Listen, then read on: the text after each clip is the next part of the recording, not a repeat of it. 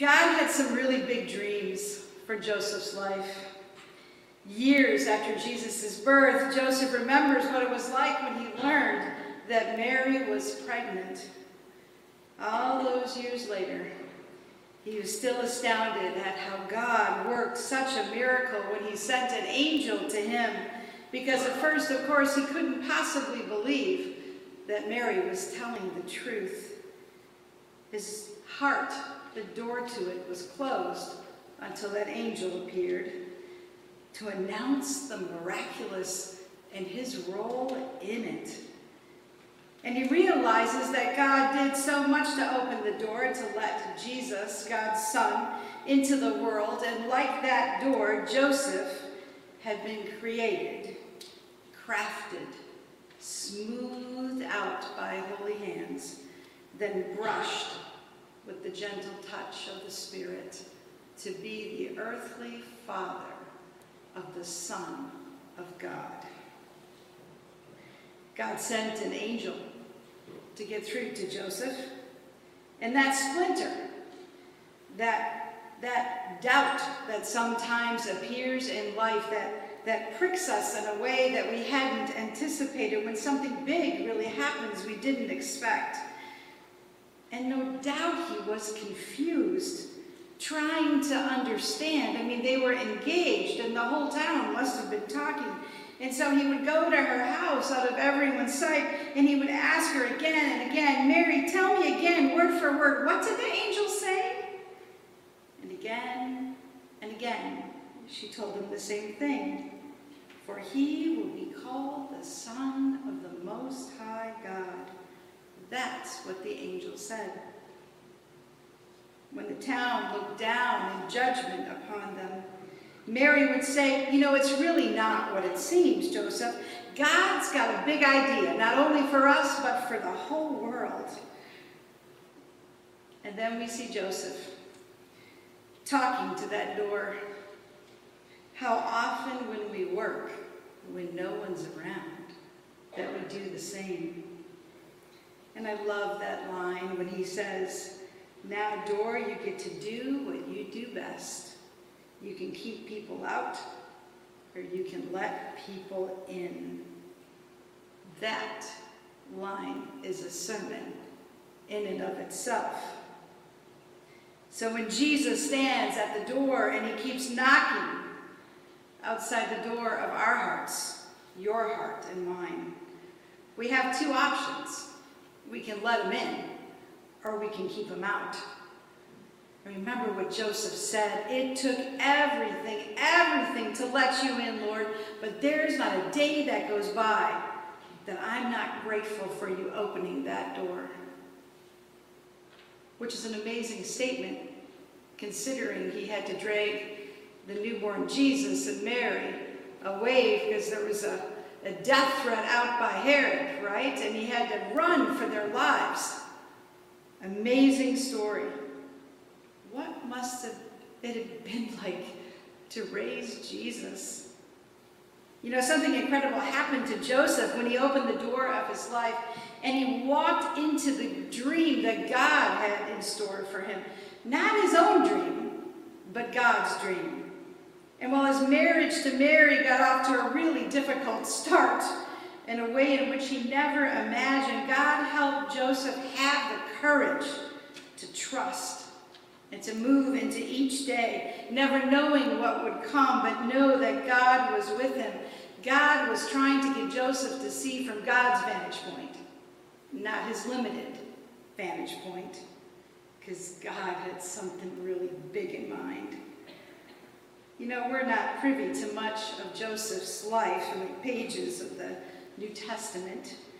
And while he plays an important role, the most important role at the very beginning, imagine Joseph had to be the one that made that story happen, to go against uh, you know, all the convention of the day, to not stone Mary, to not divorce her, because when you were engaged, you were married.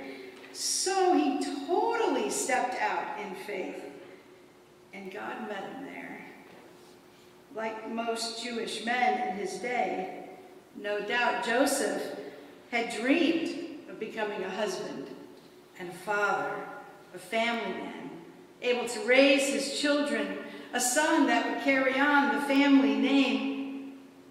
And oh my, those dreams he had for Mary and his children. I mean, and what dad wouldn't want the best for their kids? What dad wouldn't dream of their kids having these great experiences, getting a good education, becoming a solid citizen of good character, meeting that special person that you'd spend the rest of your life with, and being steeped in the Torah. What dad would not want his kids not only to pursue their own dreams, but also to fulfill the dreams that God had in store and to leave a legacy behind from one generation to the next? And that is how the Gospel of Matthew starts that legacy. Instead, he turned over his dreams to God and he picked up God's dream. And not only did it change his life and Mary's, it changed the world from then to today to every tomorrow after it. God has big dreams for our lives, you know. Children of God, whatever your age, wherever you are in your walk of life, God dreams about you and your dreams. He's got big dreams for you, and He's got big dreams for us as a church. There is no doubt. And He wants what's best for us no matter what, which is why we have Jesus, the Messiah. Whatever circumstances you're going through right now in your life, perhaps those dreams have become not so sweet. Maybe some dreams are nightmares right now. Maybe you're going through a hardship at work or in your house, or there's a relationship in your life, or maybe something's going on with the kids, or your aging parents, or maybe you have an illness of your own or a family member. Maybe you're in some legal nightmare. Maybe you feel like you're hemorrhaging money out the door and out of your bank account for something you never saw coming. In times like now, when we have those hard moments, when we don't see our dreams anymore, when we're as far from sweet dreams as we can get, we need to remember Joseph and Mary and the whole story of Jesus being born. Bad dreams and nightmares, they can cause a lot of fear and anxiety. Wonder about how your current dream is going to turn out. And sometimes your dream doesn't so God can get you to God's dream. Because God sent Jesus to give us life abundant. One of the reasons I like being a part of the Presbyterian Church is that the church does incredible things to respond when something happens in the life of the world that really has a tragic or somehow meaningful event, and we speak to it. On December 2nd, 2021, the Detroit Presbytery, on behalf of the General Assembly of the denomination, asked that presbyteries reach out to pastors and congregations. And I wanted to read to you some excerpts from this letter that we received. On behalf of the leadership of the Detroit Presbytery, we are saddened by the horrific shooting that occurred on November 30th, 2021 at Oxford High School within the bounds of the Presbytery of Detroit. Late Tuesday, authorities said that three students were shot and killed within five minutes. Another student died Wednesday morning, leaving an additional seven students injured. I skip down a little. Our denomination laments the prevalence of gun violence and its dramatic cost to human life over the course of a typical year, about 30,000 people will be killed through gun-related murder, suicide, accidents, or police intervention. Approximately 70,000 will survive gun injuries only to have their lives and those of their families changed forever. Most tragically, 21,000 of those 30,000 are children birth to 19. Statistics can make our eyes glaze over. but today we lament. We grieve the loss of lives yet unrealized to their fullest potential. We grieve and lament with the students, faculty, staff, and members of a larger community in Oakland County who have experienced suffering and loss, and we grieve, lament, and pray for the victims and their families and the communities impacted by this impulsive act of violence.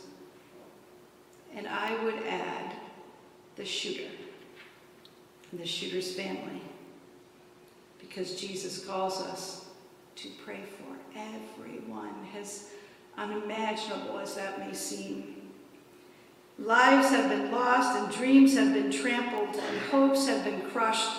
So today, we issue a call to prayer. How shall we respond? In bold letters.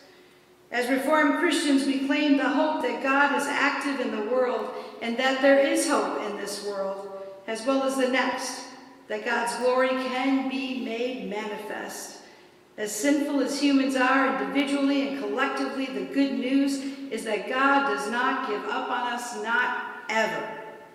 Transformation is possible, and God's yes in Jesus confirms for us every day that we are worth the effort. Therefore, we ask that every congregation of the Presbytery of Detroit have a time of prayer during worship this Sunday for all affected and impacted by this act of terrorism and violence. And we ask that our congregations reach out to neighborhood schools, build relationships so that our common bonds can supersede the desperation and the resignation of our time. And we ask our congregations to mobilize in ways that remove any barriers and call us to community compassion, and concern. We are doing those things, but I don't want to reduce it to a checklist. We, as followers of Jesus Christ, have a hope that transcends our current realities. Let me say that again. We, as followers of Jesus Christ, have a hope that transcends our current realities and let us be bold in proclaiming that hope to our grieving neighbors, even as we work to be agents of collective change, love, and healing for all. Faithfully, your Presbytery of Detroit. You may not have known before you came to church this morning that, like Joseph, God was about to give us a big dream that God was calling all of us to collective change and love and healing for all, and God is calling all of us to pray. To pray for all those who continue to rush in in those situations, right? Our first responders, our, our military, our volunteers, our missionaries, our citizens who come upon these situations and risk everything who believe that the time is now to respond, and because they do, lives are saved, new dreams are made, and God continues to be active despite evil. I think sometimes we forget just how much God loves us. We forget that just on the outside of that door of our heart, he will always be, always knocking, always calling, come, follow me. From the Old Testament prophet Joel, Jesus comes, and your old men will dream dreams, and your young women will have visions, visions and dreams. Old Testament to the New. Days and days of the early church to right now. We need to have vision and we need to have dreams because God has called us to it. And God has shown us in Joseph and Mary and Jesus that despite all the odds, God is active and calling us to follow and be faithful and to never stop dreaming. Because God has really big dreams for us, more than we could have ever imagined. The dream about who we will become, no matter if we're 10 or we're 95 today, God is still helping us become the dream where we'll grow our roots, the dream that God will be with us, dream of perhaps you're at a stage in life where you're looking for that perfect job, or perhaps you're getting ready for retirement. The dream of an incredible legacy of family and friends we're reminded of that every time we walk into those, this sanctuary. So here at RGPC, we took on this, this role and this call and this dream before we really even knew what it meant in 2015. We said we would be a mission station church. We said that the doors were going to swing wide open. We would have people come in to worship and ministry and fellowship and then when we were done worshiping, we'd go out every day into the lives of others in the community to be a help and an aid, to come alongside wonderful and amazing organizations who are doing incredible things to support all those who serve. For Jesus Christ is at work in the world, and do you know where he's working the most? In you and in me and in the Christian church in this congregation. Writer Jim Wallis states, we must follow the leadership of the one who is willing to bear the cost of making peace in this world. Today we lit the peace candle. The dreams God has for us are way bigger, and imagine all that is yet to come. We can have hope even in a week like this one. And we must, to honor the legacy of those victims, we must.